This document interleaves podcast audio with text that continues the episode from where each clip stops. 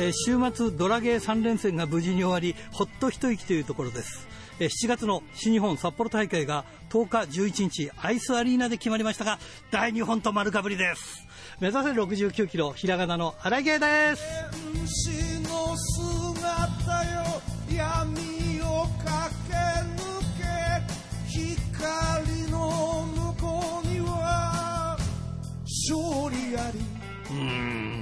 日程はね調整してほしいと思うんですがなんとかならないもんでしょうかね。ファンはね両方見たいと思うんですが、えーところで、えーラジプロの重大発表をします、えー来月半ばぐらいをね予定してですね、えクラウドファンディングを行いたいと思っております。えー30周年に向けてのクラウドファンディングということで、えー詳細が決まり次第お知らせします。どうぞ皆さんご協力をお願いしたいと思います。よろしくどうぞ。ということで、今週も元気に張り切ってまいりましょう。まずはこちらからです。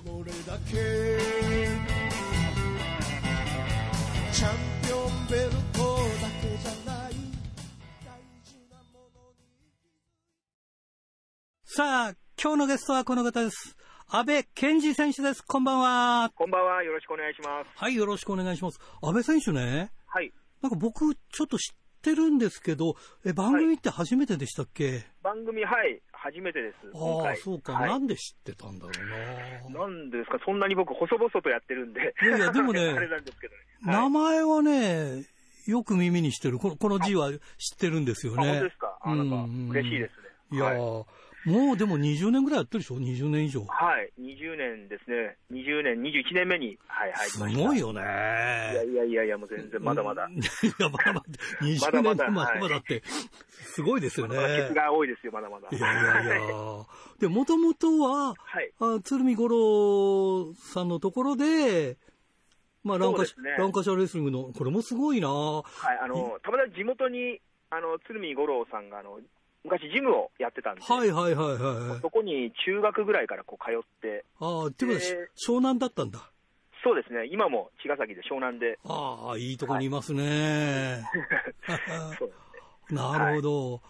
あの、今、ランカシャスタイルとか言っても、はい、みんな知らないですよね。そうですね、今、どうなんですかね、もう本当にもう、でも僕が習ったらもう基礎の基礎なんで、もうああ、そうですか。それもじっくり習った感じで、ああ、でも大したもんですね。うんでもやっぱ今でも役に立ってますね、試合の。ああ、やっぱりね。うん、やっぱりそういうね、やっぱりきちっとした人がいるというのが、やっぱこのだからこれ20年もやってられたってことなんでしょそううね。なんですかね、はい。うん、この後、まあ、いろいろと自分でやったりとか、まあ、他で出たりとか？そうですね、まあもう、フリーみたいな感じで、もうあちこち出させてはい、いただいてて、何かどっかに所属するっていうことはなかったの、最初の頃は。一応所属はあったんですけど、その自分の団体がそこまでこう、大会をやるうん。団体じゃなかったので、うん。一応その CMA っていう団体がありまして、はいはいはい。そこにこう所属していて、はい。その自分の団体の大会とかにはこう遠征、まあ、ちょっと離れてるんで、遠征して、まあ、年に5回とか、はいそ。のくらいは行ったりしてたんですけど、うんまあ、その他はもうフリーみたいな感じでこう活動させていただいてましたね、はい。うんまたなんでそのプロレスを、まあ10代の頃から、えー鶴見五郎さんのところに出入りしてたっていうんだったら、そうなんだろうけど、はいそれプロレスやりたくて、その鶴見さんのところに出入りしてたんですか？ももちろんそうですね、もうちょうどたまたまこうその当時、僕、小学校6年ぐらいの時にはい。こうよ夜テレビをつけたらプロレスをやっていて、はいはいはい。全日本プロレス、あ、全日ですか？はい。新日本じゃないんだ。新日本じゃなくて、はい、全日ですね、それで、はあまあちょうど鶴田さんと天竜さんなんかがこはうやってたは。時だったんで、はいはい。それ見て、いや、面白いなと思って、じゃあ四天王の前ですね、まだね。そうですね、もうちょっと前ぐらいの、そうですね、ははは。それからもういろいろ見るようになって、うん。やっぱ、それは昔の選手が、やっぱなんかちょっと、に興味を持って、あテリー・ファンクとか、ああ、ならそのはい。ランカシャスタイルっていうのも、こう、わかりますね、なんかね。それで、こう、レスリングが好きになっちゃったんですね。うん、なんか正当性があるというか、はい。うん、レスリング、まさにそのレスリングですよね。そうですね。プロレスでもあるけれども、レスリングっていう、なんかそ,、はいそういうジャンルですよね。そうですね。ん。どうですか、鶴見五郎さんっていうのは、はい。今もうちょっとなんか体も悪くて、今はご健在でしたっけ？あごまだはい、そうですね。うんでまあ、ちょっと足とかそうですね悪くしちゃってるみたいで、ちょうはいち。ょうどね、まあ、ご健在ってなったら怒られちゃうんだけど、ねえ、でも大変そうですけどね。そうなんですね。な何年か、2、3年前に会った時もやっぱりちょっといろいろアドバイスをもらったりとかああ、そうなんですかし。まして、はい。ああまあ、それはね、いいことだと思いますよね。はい。えー、で、今は課長風月に所属している？そうですね、一応そ、はい、所属でやっていますね。これなんで課長風月に所属っていうか？いや、本当たまたまですね、うんたまたまこう出していただいた時に、うん。で、うちの代表と話を、今の代表と話する機会がありまして、はい。もう軽いノリで、もう、うん。所属になっちゃえばみたいなことを 言われたんで、あ、いいんですか？みたいな感じで。ああ、なるほど。お願いします、みたいな感じで。うんはい。それが3年前？そのぐらいですね、はい。ああ。で、今はもう課長風月の人間としてやってるということで。はい。もう課長風月の中ではもう上の方でしょ？年齢的にも。そうですね、年齢で今は、そうですね、若い選手が、やっぱ多く多なってきたくなって、そうですよね。はいうん。でもやっぱりそう、締める選手がいるっていうのは、いいことですよね。まあそうなんですかね、まあ僕も一緒に、まだ若手の方で扱ってもらいたいんですけど。いやいやいや、やっぱりやるべきことはやるという感じで。どうですか？今まあ20年やってらっしゃいますけども、はい。そう、体の調子とか、その辺では絶好調ですか？そうですね、特に、まあ悪いところはないって言ったらあれですけども、うんまあまあ、う動いてますね、まだ、体が。なるほどね。やっぱりなんか好きこそものの上手なるじゃないですけども、そうですね。長く続けるのははい。いいということですね。ねまあ、ううんん、よく大きい怪我もなく、まあ小さい怪我はあるんですけど、はい。大きい怪我なくやってこれたんで、今どうですか？団体のベルトとかはいかがでしょうか？今なんか、あの、シングルのはいはい臨戦やってるんですよ、やってますよね。はいははいい。そうですね、まあベルトとかにはこだわらずに、はい。僕はもう僕の試合をやろうかなっていうのが、あーまあ、これ昔からあるんで、はい。そうですね、特にこだわりなく、でもいろんな選手とこうシングルのリーグだったんで、普段当たんない選手ともうん当たれたので、それはもう楽しかったですね、やっぱり。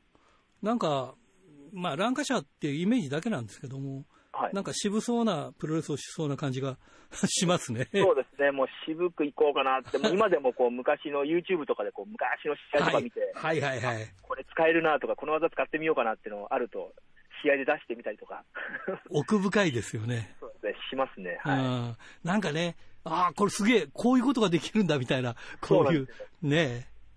あの、昔の技が新しかったり、なんか最近見ると、ああこれ新しいなって思ったりそれわかりますね。はい。今何でも飛んだりとか跳ねたりとかしてるけどそう、ですね、そうじゃないっていうのうん、が、そうきっちり決めるとこ決めて、みたいなね。うそうん、なんかね、はい。えーどうですか？最近なんか、やっぱりコロナで試合数って減ってんですか？そうですね、やっぱ大会自体が延期とか中止になっちゃったりもうん。したりしてて、うちの団体もほあの来月、あの地方とかでやる予定だったんですけども、はいはいまあそれが中止になっちゃったりとか、ああ、今移動するなって言ってますもんね。なっちゃってるんで、まあまあ、そうですね。やっぱりそのコンディション作ったりするのも大変でしょう、じゃあ、そういうのがちょっと崩れてきたりとかすると。そうですね、やっぱりこう、まあでも、変わらずやるのがいいのかなと思って、まず感じでやってますけど、うん。やっぱ試合感が鈍るっていうわけじゃないんですけど、ななんですかね、やっぱりこう、ふ普段トレーニングとかしてても、やっぱ試合に出ると違った疲れっていうか、そういうのがあるんで、試合をこう、なんていうんですかね、続けた方が、まあ、まあ、コンディションは整えやすい部分はありますからね、やっぱり。はないる。ほどね。はい。えーところで、そのシアタープロレス課長風月っていうのは、はい。なんか独特の雰囲気がありますよね。なんか、あの、んなんていうか、あんまり他のとこと、なんかこう、関わってはいるけれども、なんか自分とこ、ね自分とこのイメージってすごいありますよね。ありますね、やっぱ独自の路線を、路線ね、はい、行ってますね、やっぱり。行ってますよね。はいこうどうですか？面白いですか？この辺は。そうです、面白いですね。あの、それこそあの、光源氏の大沢幹夫さんがはい。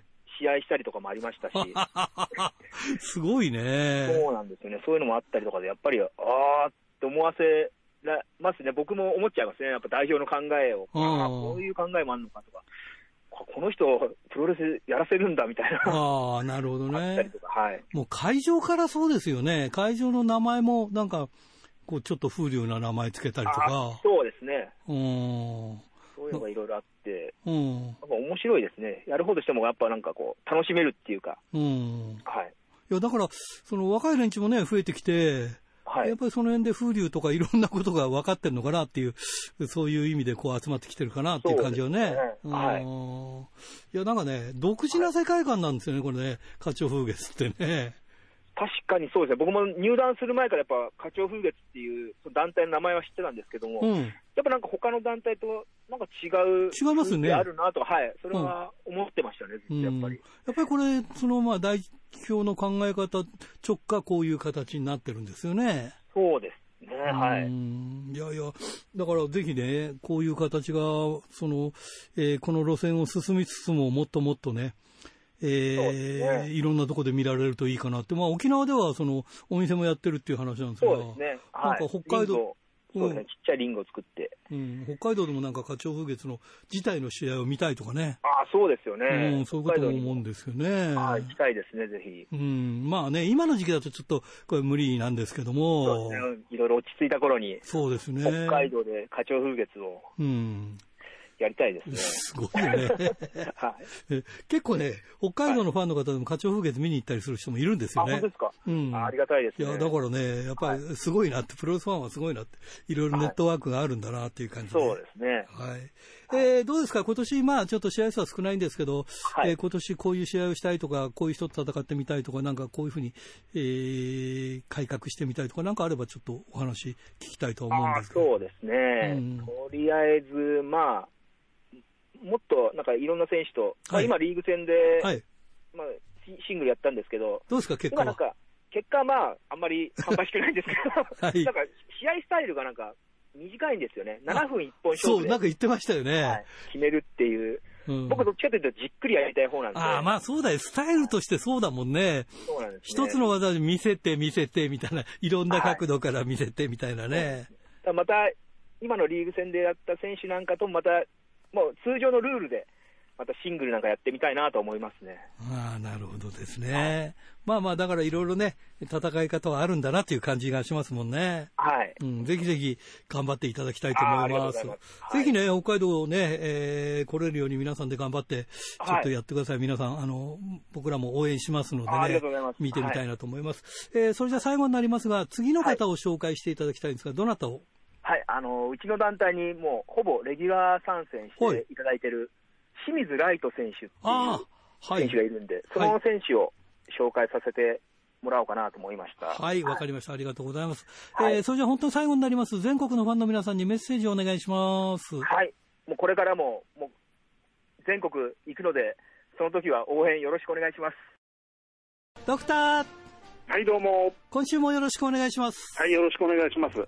まあ、今週もね、あのーいろんなコロナの話題があって、はいまあね、話題少ないかと思ったんですけどね、あのプロレス界もいろいろ話題結構ありましてね、うん。えーあのなんかウィル・オスプレイがね、あの首を負傷してあのイギリスへ帰ったとか、うん。無理したらこんなニュース言わなくてもいいかもしれないですけど。いやいや、いいですよ いや、そういうウィスオスオスプレイ帰国のニュースから、えー一方、えーサバイバル飛田がですね、えー 出張マットプロレスを受けたまわりますという広告を出したとかですね、えーそんなところまでいろんなニュース、コー。ナンと、コーナンっていうのかな、いろいろありましたけれどもね。あの、ドラゲーが週末あったんですよね。ああ、札幌。ええちょっと弁慶選手がなんか、やっぱり、えっと、コロナになっちゃって、あらま。えーで、対戦相手が、土井ちゃんが対戦して、一応ええ濃厚接触ということで、あれあれあれ。えー北海道のは欠場になって、はあ。だから公式戦、あのー確か、ええ確か、あのーハルクと会ったはずなんですが、ええやらなかったんですよ。だからやっぱそういうことになるんだなと思って、あれって今日、うん今日なんか違うぞって、カードが違うぞっていう感じだったんだけど、まあ、そうですよね。まあね、うんあの、今週号の週刊プロレスもね、表紙に、えー、再開新日本に高木大砲って書いて、うん再再開なんですよね。まあ、うんうん興行ね、ちょっと休んだ形になりましたからね。はい。まあ、これから先どういった風になってくるか、ちょっとよく、これもね、あの、もう毎週言ってますけど、これ、先が読めないですからね。うん、早くももうワクチン頼みしかないですね。いや、なんとかなってほしいですね。ね。はい。えーでですね、そんな、はそのプロレス界、はい。えー今ね、一番台風の目というかですね、うん。えーキーマンといいますかですね、はいそういうのは誰かってことをちょっと考えてたんですけどね、うん。半分眠りながらですね。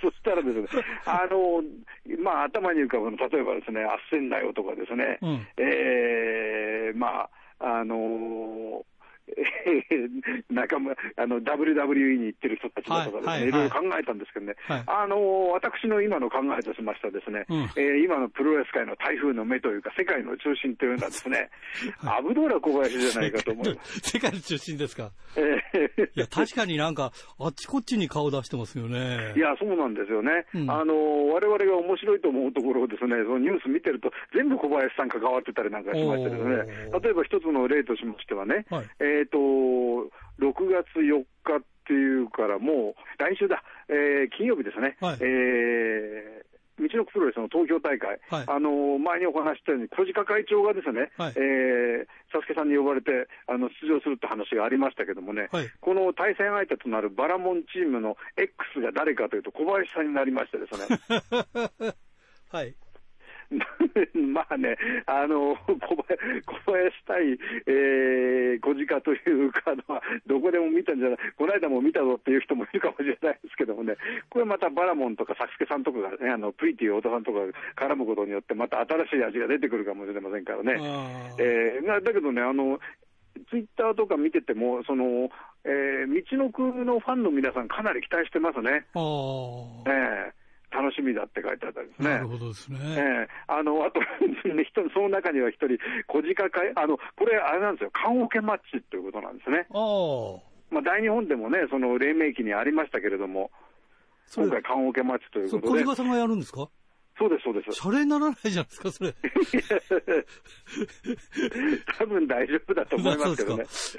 まだ20年ぐらいは、あのまあ、昔ね、あの大日本の棺桶マッチで、あの横浜分隊でやったので、棺桶すでに入ってますからね。ああ、なるほどね。あの生前生前葬をした方は長生きするという話もありますから、じゃあ、もう一回入っときゃいいんだね。そうですね、もう今度2回入るかもしれないですからね、もっと長生きするかもしれませんから、やばいね、そんなに長いされてもね。えー いやいやあの、大変かもしれないですけどね、うん。まあ、あの、ファンの皆様のね、そのツイッターの中にはですね、はい。えーこの試合、小鹿会長サイズの棺桶も楽しみだなんてよくわからない感想、何に期待してるんだかよくわからない方もね。いましたけどもね、はい。まあそういう期待たるや大というところでしょうかね。まあ、それだけじゃなくてですね、まあえー小林対小鹿といえば新潟プロレスだけですけれどもね、あえー新潟プロレスの、えーまあ、今、小林さんが、あのあ小林さんじゃない、もともとあの新潟プロレスのチャンピオンは島重野さんという方ですね、あのはい新潟プロレス作った方はいが、えーチャンピオンで、えーしえーとなんだっけ、越越後の英雄と言ってたんですけどね。あ。はい。でそそれを倒した小林さんが新越後の英雄だと言ってですね、今度6長野だ？よ月、えー、6月20日に、うん。えー20日じゃない、えー、と今度あ、6月20日ですね、に、うん。えー、と島重野戦があるんだそうですね、小林さんね。あえーまあ、そういったところでもですね、これ、メインイベントを争っているというところもありますね。この間会った時に、いやー、ええ僕は新潟のチャンピオンでね、と言って、はははって笑ってましたけどね。この間まで信州信濃だったんだとそうそう、思いますけど新州信濃の流血マシンが、いつの間にか英雄、あの、越後の英雄になってるんですね。何でも名乗っちゃうんですよね。うんあの、あれですね、あの、昔、越後といえば、あの、あれですね、金平さん。越後生まれ、越後生まれの金平です。ってやつですね。ええ。あの、どっか、そうですね、あの、どっか地方巡業で行ったりすると、例えば北海道行ったりすると、私は札幌第二の故故郷だと思っておりますって よく言ってましたね。それをやっぱり、あの、モチーフにして、してるかどうかよくわかりませんけどもね、うん。近いところはあると思いますけどね。そうだね。ええ。でさらにですね、うん。えーまあ、このコーナーでもですね何度か取り上げましたけれども、大仁田さんの新しい団体、FMWE、はい。これ、旗揚げ戦がですね7月4日日曜日、えー鶴見青果市場であるんですけれども、はい。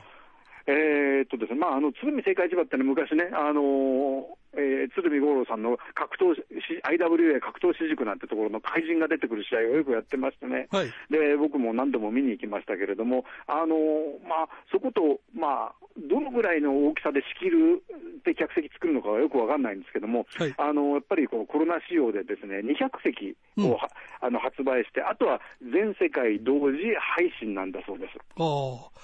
えー、その200席はですね、すでに売り切れだそうです。おおすごいなえーで、えーとですね、あのー世界に向けてですね、えーあの、実況がですね、あのーかつて日本テレビの若林健二アナウンサーが実況すると。はいはいはい。英語実況はですね、なぜかドリュー・パーカー。へえ。さらに中国語実況もありっていう、どこに向けてるのかよくわかんないんですけども、本当に実況するのかな、それね。いや、なんでしょうね、あのね、ツイあの FMWE のツイッターを見ると、あの中国語の宣伝文句が書いてあるところもありますんでね、ああ、なるほどね。本気なんでしょうね。あの世界で、全世界的にあの配信は1000円で見られるということなんですよね。ああ、なるほど。ええまあ、そんなところでですね、あの小林さんが、えー名乗りを上げてですね、うんまあ、細かいカードとか形式がまだ発表されてないんですけれども、うんえー大仁田組対、えー小林組ということですよね。はい。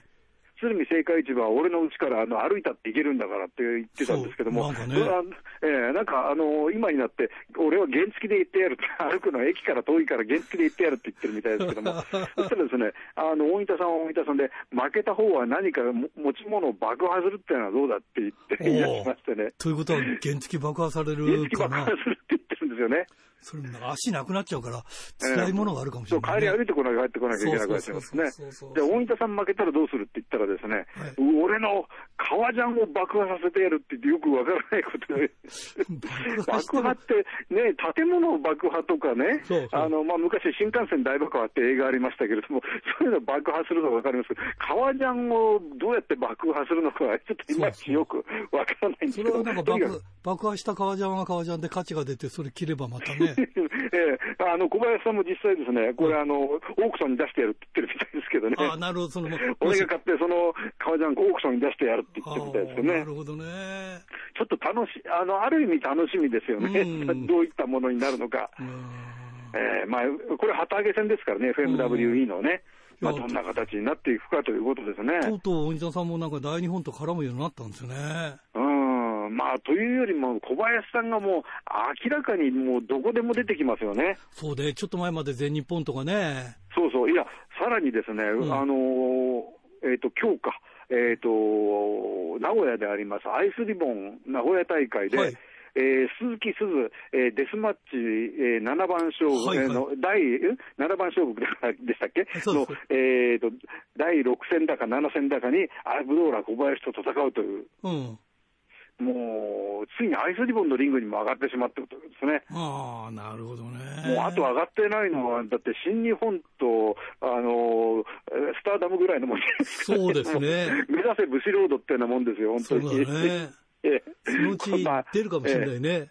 まあ、新日本はもうすでに、じゃあ全日本はもうすでに上がってますからうね。ん。もう、あとはもうオファーがあれば、埼玉プロレスでも上がりかねないようなね、状況ですからね。どうしてもそこへ持ってくんだよね。いやいや、本当なら、だから、危ない小林、だから、こうやって、あのー私でも、その、ちょっと気になってるとこ、あのーはカードを見ると、どこへでも小林さん出てくるというね。ああ、なるほどね。まあ、すごいことですよねお。手軽なんですね、きっと。いやあのギャラ安いとかそういうことじゃないとは思うんですけどもね、そうそうそう。あの、いや拒まずと拒まずというね。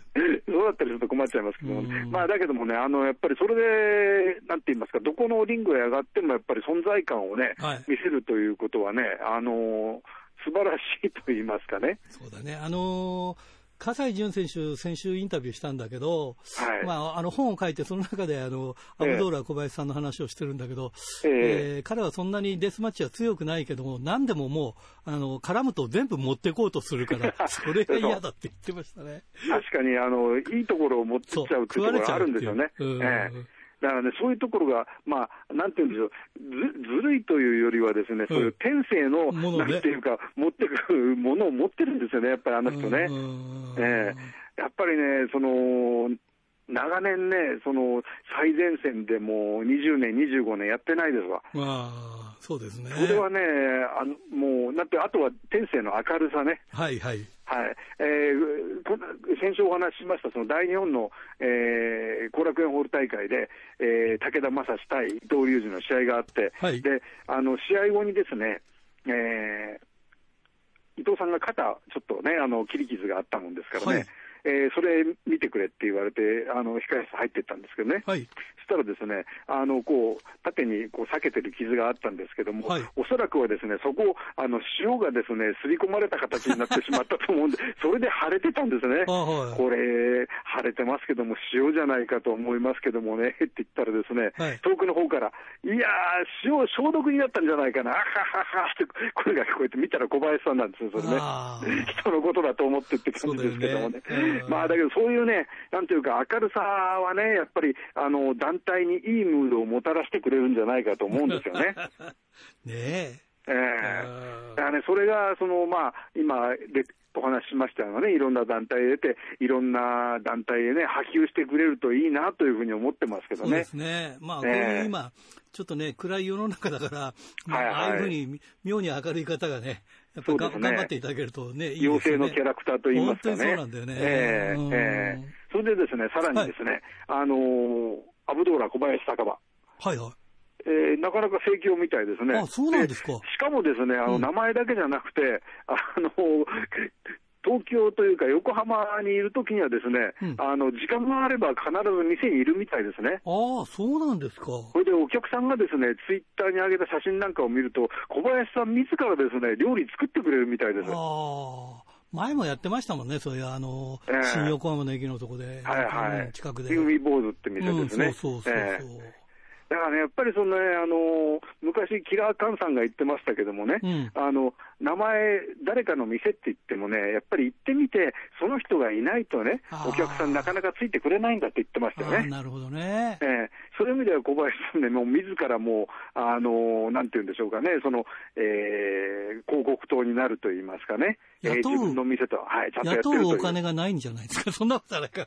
いやいや、そ そこはなんとも言えないところかもしれませんけれどもうんなるほどね。ね。ええ。だけどね、ん。あの、やっぱりそういう、その行って誰かがいるって、あの本人がいるっていうのはね、はいはいあの非常なセールスポイントだと思いますからね。そうですねそれでまあ、ね、あの、話してくれて、料理なんかも作ってくれりゃね、まあ、ファンの皆さんももう一回ぐらい行ってみようかってことになりますからね。早くね、お酒が出せるようになるとね、もっといいんでしょうけどね。そうですね。うんあのーいやらしい言い方で言うと、客単価が違うでしょうからね。そうそうそう。ええ逆にね、あの、こういう時期だから お休みしてれば、それはそれで保証もあるかもしれないし、まあまあ、ええなんともいたし、いたし返しだなっていう。いや、だけどなかなかね、あの、うん これはプロレスの話とは関係ないですけども、まだなんか1月分が振り込まれてない都道府県もあるとかね、そうそうそうそう。まあ大変、ええ大変みたいですね、だから滞ねっ。てるみたいですからね。うんええだからそういう意味合いでのね、やっぱり小林さんの地道なじょ努力はですね、はい変わりでしかるべきだと思いますしね、はいまあやっぱり小林さん偉いなというふうに思いますね。そうですね。はい。いやー頑張っていただきたいですね、いろいろとね。いただきたいですね本当にね、はいはいもう、はいなんか全然こうコロナにも関係ないっていう感じで動いておりますからね。まあね、あの本当に、まああの、やっぱりね、最後に あの人間問題、人間大事なのはね、元気さと、元気と明るさですね。健康と明るさですね。まあ、昔、猪木さんがですね、えー道はどんなに辛くとも笑いながら歩こうぜって言っても言ってましたけども、うんやっぱりその通りですね。そうですね。笑いながら歩かなきゃいけません。はい。ということで、元気で頑張ってまいりましょう。参りましょうはい。来週もよろしくお願いしはい、あます。りがとうございました。おはがきルチャリというわけで、小樽市ラジオネームタルッコスネークメガネ君からですね、えー22日にドラゲー E1 札幌大会を観戦してきました。えー今年初の念願だったプロレス大会となり、えー行き帰りはこの状況にあっても神経質になりながら、えーコロナ感染対策を徹底して、小樽と札幌を往復していましたね。えー試合も純粋に楽しめましたし、え試合後、木戸社長と八木レフリーに会えて、え興行を開催してくれたお礼と、次回の12月も楽しみにしていると伝えて会場を後にしました。早く緊急事態宣言が解除されて、何の気兼ねもなく、えプロレス観戦が楽しめることを願うばかりです。ということで、よかったね。見れてね。まあまあ、おおらかにね、頑張っていきましょう。まだ7月はね、新日本、大日本ありますからね。はい。えーその頃までに少しは良くなってるかなっていう感じはするんだけどね、えー清田区金崎正史君からですね、新井さん、プロレスの屋外大会は結構行ってます。えー近くでは昨年の第日北広島大会、えー松平大会、すすきの大会、北斗の栗山大会、旭川の旭橋横の河川敷大会、春光大大会などの大会も晴れでした。雨が降ったのは IWA ジャパンの苫小牧の野球場での大会、えー座ってられなくて傘を差して立ち見で見てました。リングには水が溜まるし、選手もやりづらそうでした。これなんか覚えあるな、これな。なんか通ったんだよな、これな。やっぱり晴れがいいですね。えーそれと北斗の夏の美媒大会も雨でした。ということでね、まあ、雨になることもあるからね、まあ、その辺の用意はしっかりしましょうということかな。はい。えーそれからこれ、富山県、高木和彦君からですね、えー浅野山が緊急、えー違うわ。浅野山が富山県出身の説明をしないとわからないですよね。そうだよ。浅野山が富山県出身はみんなわかっていると思って当たり前のように岩田にしてしまったな、かっこ笑いということで、浅野山と NBA の八村塁は富山県民の誇り、えーですね。まあ個人的には 浅野山八村はすごいと思うけど、えー基本興味ないからな、かっこ笑いということで。まあでもね、えー地元の有志なわけですから、えー新日7月10日、11日に、まこまない積水ハイムアリーナ大会が決定しましたね。どんなカードが組まれるのか楽しみですね。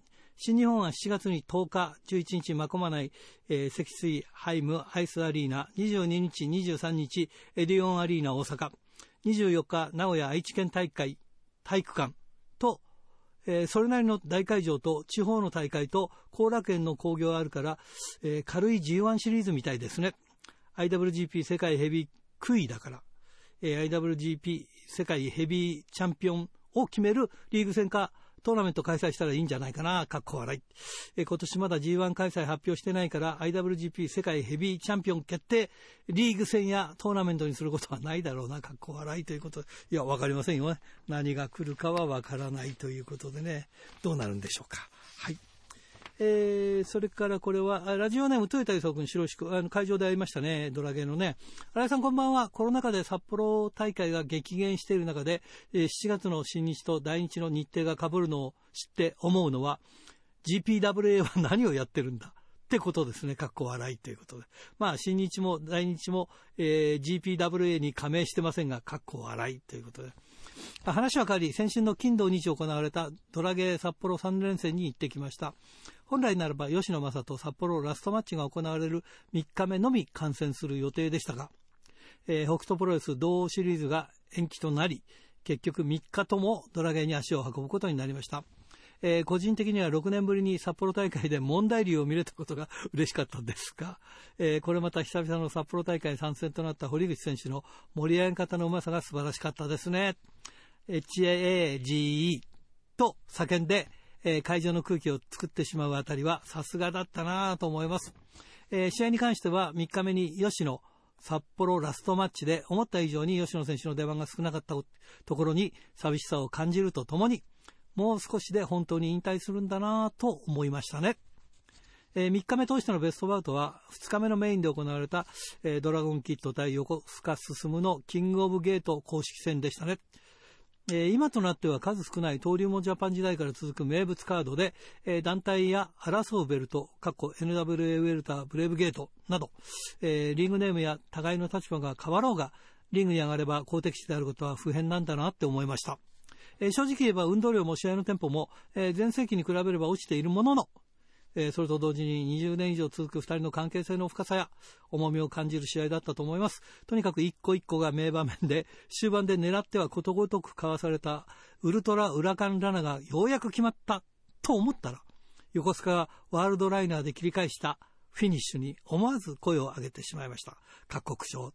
えードラゲー札幌大会は20年近くの興行の形が決まり、マンネリ化していた部分もあるのですが、えー北海道出身の選手に頼らず、純粋にいい試合が見られたことが嬉しかったです。ということでね、そうだね。やっぱり、うん、すごいな、やっぱり、えー、トリモン時代の選手たちはやっぱりすごいなと思いますね。えー千歳のラジオネーム、大和武さんからですね、新井さんこんばんは。えーこんばんは。えー大仁田敦氏が立ち上げた新団体 FMWE は21日7月4日の旗揚げ戦に女子選手が対戦する女子フォーウェイトルネード投げ銭バンクハウスデスマッチを開催すると発表しました。えー使用できる競技は三脚、パイプ椅子、市内、ドラム缶、有刺点線バット、有刺点線ボード、無知で、えーライブ配信では狂気投げ銭が、えー実施され、投げ銭を行う視聴者は希望する競技を指定できるそうです。これ、な指定したらそれを使ってくれるってことなのかな、えー最初に声を上げたのはミス・モンゴル選手で、大仁田も快諾し、残る3選手は公募するそうです。ということでね、まあいろんなことを考えますね。そうか、使ってほしい、えー競技を投げ銭でこれ使えって言えばいいわけですね。わかりました。はい。えーっと、これは、帯広の上口秀之君からですね、えー、葛西選手のインタビュー聞けてよかったです。えー共演公開されたら見に行きます。えー道南札幌と帯広のみなのでとても楽しみです。札幌って道南じゃねえよな。道だよな。まあいいんです。帯広に来て、えー欲しいなっていうことは、違うわ、これ。スターダムの話だね。スターダム函館大会決まったみたいですね。帯広に来てほしいな。行きたいけど遠いな。えー新日本も決まったけど、えー10日は大日本帯広と日程もろかぶり。そうなんだよね。えー11日は行けそうな感じです。ということで、11日は大日本じゃなくて、こう、新日の方行くということですね。えー岡田太一選手がコロナ感染していたとは、コロナ恐るべしということで、えー北斗は9月まで見れないのかなって、えードラゲー函館にカツオさん、えー来てたみたいですね。えーナチュラルバイブス入り？クエスチョン。カツオさんのダンス見れるのを、日も遠くないなということでね、まあ、希望的観測ですけどね、まあ、函館だからね、えー、カツオも出たんでしょうか。ちょっと見ていってないんでね、見に行ってないんで、そこはちょっとわからないんですけど、ああ、そうですか。ということで、まだまだ大変ですけど、ちょっとね、新日本と大日本の、えー日程が被ったっていうのはちょっと残念でならないんですが。まあ、ということで、おはがき、ルチャリブレでした。えー、今日のゲストは北斗プロレス、神田亜美選手です。こんばんは。こんばんは。よろしくお願はいい、よろします。しくお願いします。えーとね、前回神田選手に インタビューしたのが、なんと調べたら、2014年4月5日ということで。今頃、はい。何年前 ?7、ええ7年前？7年前ですね。?7 年前だよね。はい。19歳の時だ。わあ、未成年ですね、まだ。そうだ。世界プロレス協会にいたんですよ。そう、そうです。その時です。はい。ねえ。それ以来だ、インタビュー、多分。あ、本当ですか？うんわあ。ということで今日よろしくお願いします。あ、はい。よろしくお願いします。まあ、随分大人になったんですけど、今いくつになりました？26になりました。ああ、そうか、そうか。はい。26で新天地を目指して北海道に来たということで、はい。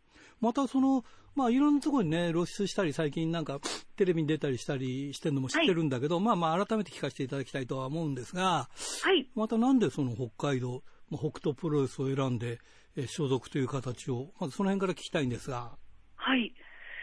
そうですね。やっぱもともと、うん北斗プロレスはもうずっとフリーの時代からレギュラーであ出させていただいてた場所なんですけど、本当に自分のやりたいことと合致するんですよね、その北斗プロレスのスタイルっていうのが。ああ、なるほど。はい、やっぱその地方巡業が自分は一番好きだったので、で、やっぱりそこでこう、ずっともう結構長年入りたいなとは思ってたんですよ、北斗に。はいはい。はいで、たまたまいろんなタイミングが重なって、うん。はい、入団じゃあしますかみたいな感じになったんですけど、おはい神田選手って、九州出身でしょ？そうです、九州出身です。大分県？大分です。はい。ああ、大分か。僕の知り合いで、あの、誰だ？はい。石丸健次郎って役者さんがいて、はい。彼は大分県出身なんだけど、あそうなんですねまあ、知らないかもしれないけど、えーいや、だって北から、南から北だよ。大丈夫、はい大丈夫なの？北海道の寒さは。あの、まだ本格的な寒さをまだ経験してなくてですね、うん。今年の冬がちょっと、今、恐怖です。なるほど。はいねえ。まあ、新規一点ということで、はいえー結局、その東京ではやっぱりそのコロナ禍でやっぱり仕事が少なくなったりとかしてるんですか？まあ、そそうですね、やっぱりもう3ヶ月、4ヶ月、いきなり試合が全部飛んじゃったりとかっていうのはありましたね。それはい。大変だよね。もうめちゃくちゃ大変でしたね。はだい。食べていかなきゃいけないしさ。はい。もう貯金を切り崩しながらやってましたね。貯金あったんだ、偉いな貯金はギリギリなんとか。はい。いやー、なんか、うん酔い越しの金は持たねえなんつってさ、江戸っ子だとさ、はい。全部使っちゃったら偉い目に遭うよね。そうですね。はいな。んか審判会社とかね、サラ金とかがこう、お友達みたいになっちゃうからね。そうですよね。それもはい。辛いもんね。はい。うんどうですか？あの、まあ、北斗プロレスはね、まあ、はい。前からこういろいろ上がったりとかしてるんで、そういう意味では、あの、皆さんこう、慣れてるっていうか、そんなに気兼ねしないでやれてるという感じですか、そうですね。もう本当に完全に素でやれてますね。あそうなんだ。はい。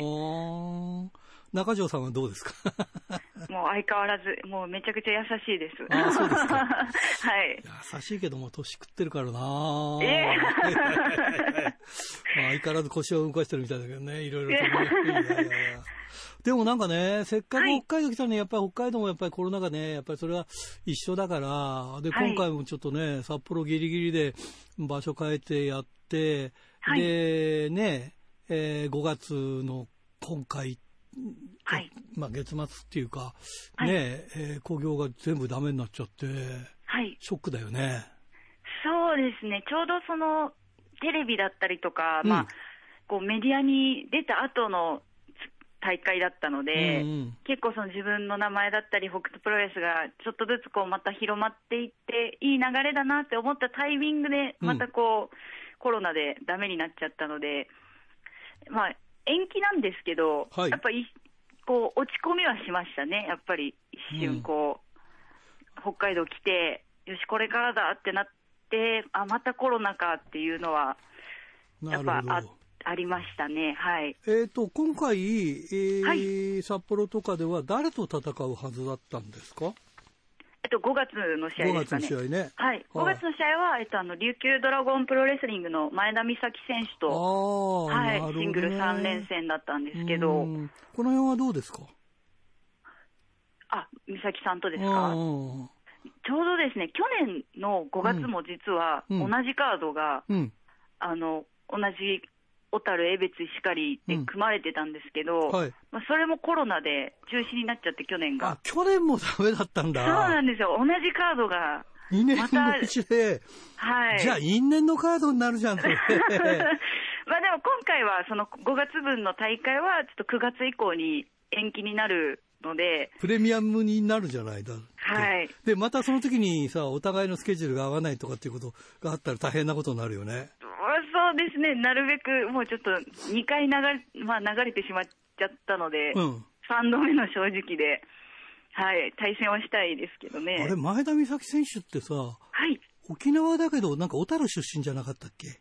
あ、そうです。はい。そうだよね。はい。ああ、だから小樽でやることで、まあ小樽凱旋になるわけだ。そうですね。はい。ああ、なるほどね。そうか、そうか、そうか。しかしなんかそれ因縁のカードになるね。そうですね。毎回同じカードだなっていうのは、あの、思いました今回延期になった時に。はい。でも一回はやってるんでしょ？前田選手とは。一度もやってないの？えー、タックマッチでちょこっと当たったぐらいですね。ああ、だからシングルでやってないんだ。やってないんですよ。はい。ははじゃあそれちょっと売りにして温めて、いよいよ実現とかさ。そうですねうん。ちょっうんと、それを楽しみに。はい。ねえ、まあ大体その、えーその北斗プロレスがこうやってる回数とか大体わかるんですが、これでね、まあ例えば今5月ダメでしょ？で一,、はい一応7月、9月くらい、7月わかんないっていうなんか聞いたらまだ決まってないみたいな話をしてたんで、はい。いつ頃になる予定ではいるんですか？今。今のところ。ああ、そうですね。まあもうこういうご時世なので、うんそうなんだよな。はい。まあ、9月とか、そうだよね俺今のところはって感じですかね。オリンピック終わればさ、まあはいそそこまでにワクチンがまあなんとかうーん広まってるから、その辺は楽になりそうな気がするんだけどね。そうですね。なかなかちょっと、まだ、まだまだ読めないですねはい。なるほどね。なんかバイトしながらやってるんだって、なんかテレビでそういう話もしてたけど、はい。もうバイトを今、しながら生活してますね。ね、本当はプロだから隠したいよね、バイトしてるとかっていうのね。あんまりおっぴらにね、バイトしてるとかさ。はいで。バイトして声かけられることはないんだ。そういうバイトではないんだ。今のところ、ファンの方にみこう見つかったことはないですね。ああ、本当。はいそういうのって辛いよなっていうかね。まあ、いまあ、今や、今やオープンにしてるから、まあそこはいいんだろうけど。そうですね、なかな。かね、うん、その辺もあるよな。そうですね。できればプロレス一本で食えるのが一番ベストだよね。まあ、それがやっぱり一番理想ですけどね。はい。そしたらさ、はい北海道来るにあたっては、じゃあ、そのまあ、いわゆる北斗プロレスを頼って、はい。えーうちも決めてもらったりとかして、みたいな感じ？いえ、全部自分で。偉い。はい。ちなみにさ、別に尋ねないし、ファンにオープンしろとは言わないけど、札幌に住んでんでしょ、そうです。はい。うん。どの辺に住んでんの？大まかでいいけど。大まかでって言っちゃったね。もう、本当に札幌の、なんていうんですか、中心部といいああ、ますか。そうなんだ。はい。あの、なんか、そう、アパート代が安いから、すごいこう、田舎の方とか、そういう選択肢ではなかったんだ。そうですね。うんはい。あ、まあでも真ん中にいた方があれだよね。仕事とか、いろんな部分では楽だよね、そっちの方がね。そうですね。やっぱり、はい。近い方が、お酒飲むの？お酒飲みます。あそしたらすすきの近い方がいいもんな。そうですね。そうですか。でも今の時期ね、はいお酒飲むっつっても飲めないよな。いや、もう全然飲んでないですね。もう飲みにも行ってないですし。いけないもんね。はい。もうお店もやっぱりもう今やってないので。そう、今行ったりとかさ、するとさ、はいこう書かれちゃったりとかしてさ、大変なことになっちゃうからそうね。ですね。やっぱ結構街中で、その、どこどこにいたよねとか、あの、うん。結構言われるんですよね。北海道来てからあ。あ、はいはい。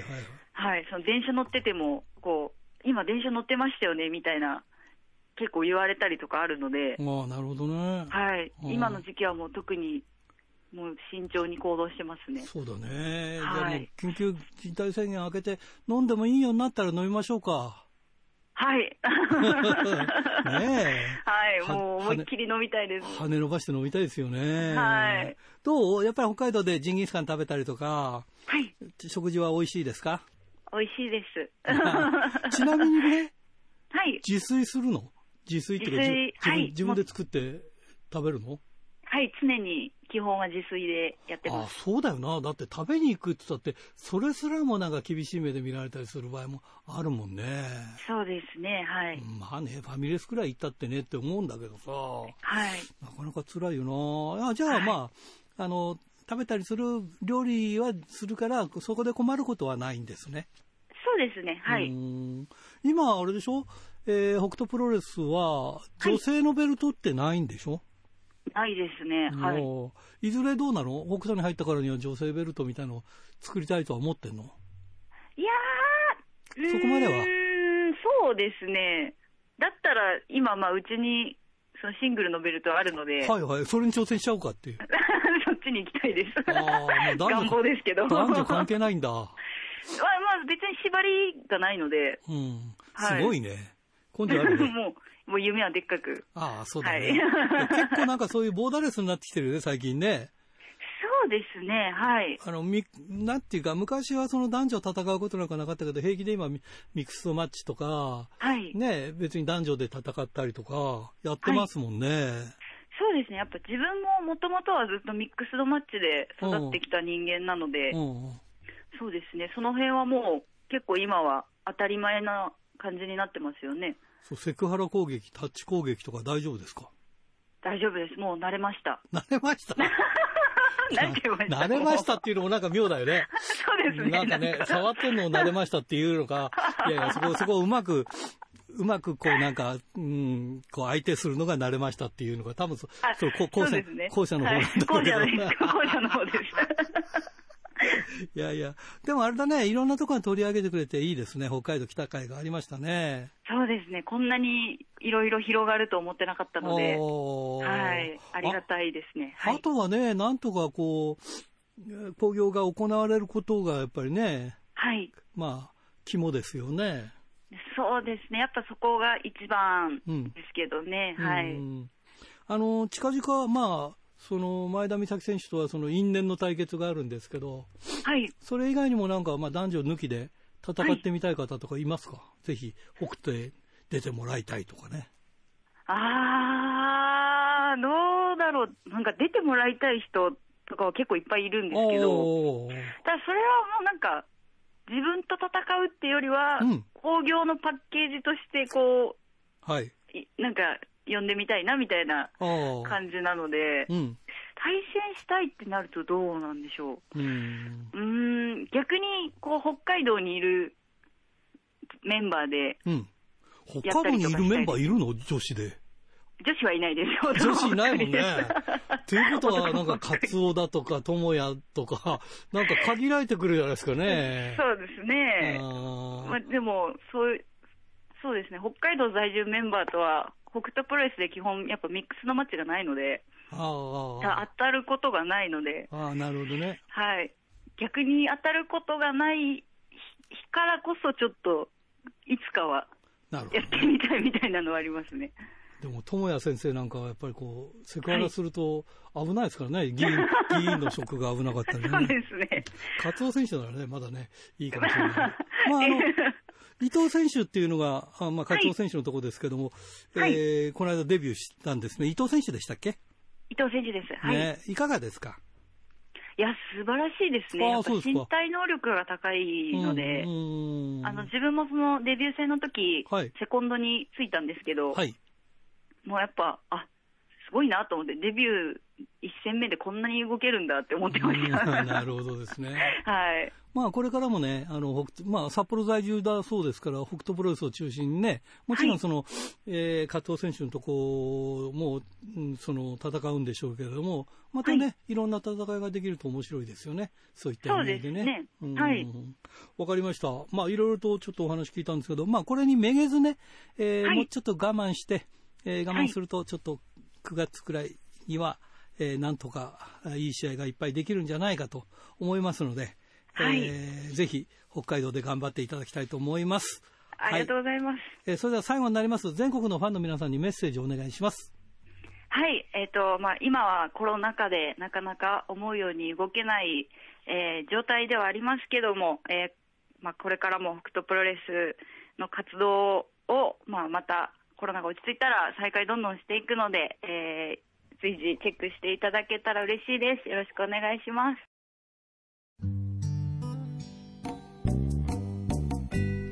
さて、えー先週のプレゼントの当選者を発表しましょう、えー先週のプレゼントは回転寿司クリッパーと回転寿司春楽のお食事券3000円分を3名様にということでした、えー当選したのは島松のラジオネーム VS 加藤さん他2名様に当たりました。おめでとうございます。さて今週のプレゼントは苫小牧白尾に店舗を持つ回転寿司クリッパーと苫小牧の100円クリッパー千歳苫小牧にある回転寿司春楽そして恵庭苫小牧の宅配店宅春楽のお食事券3000円分を3名様にプレゼントします。どしどしご応募ください。メールアドレスは rpro.hbc.co.jp ファックスは011-232-1287宛先は郵便番号060-8501どちらも HBC ラジオラジプロと書いてください。来週木曜日必着です。インターネットで聞く方は HBC をクリックしてください。ということでですねえークラウドファンディングの話ですが来週はちょっとその少しはお話できるかと思うんでもしかしたらカツオ選手にあの成功者ですから彼は クラウドファンディングやってね成功してますから。あ彼にインタビュー方々聞きましょうか来週。ちょっとなんか仕掛けてみたいと思います。ということでちょっと、えークラウドファンディングやりたいと思いますので皆さんのご協力をお願いしたいと思います。何も分かんないのであのやり方等分かったらあのちょっと教えてください、えーメールをお待ちしております、えーということでいつものようにお相手は来慶でした。また来週もで。すさようなら。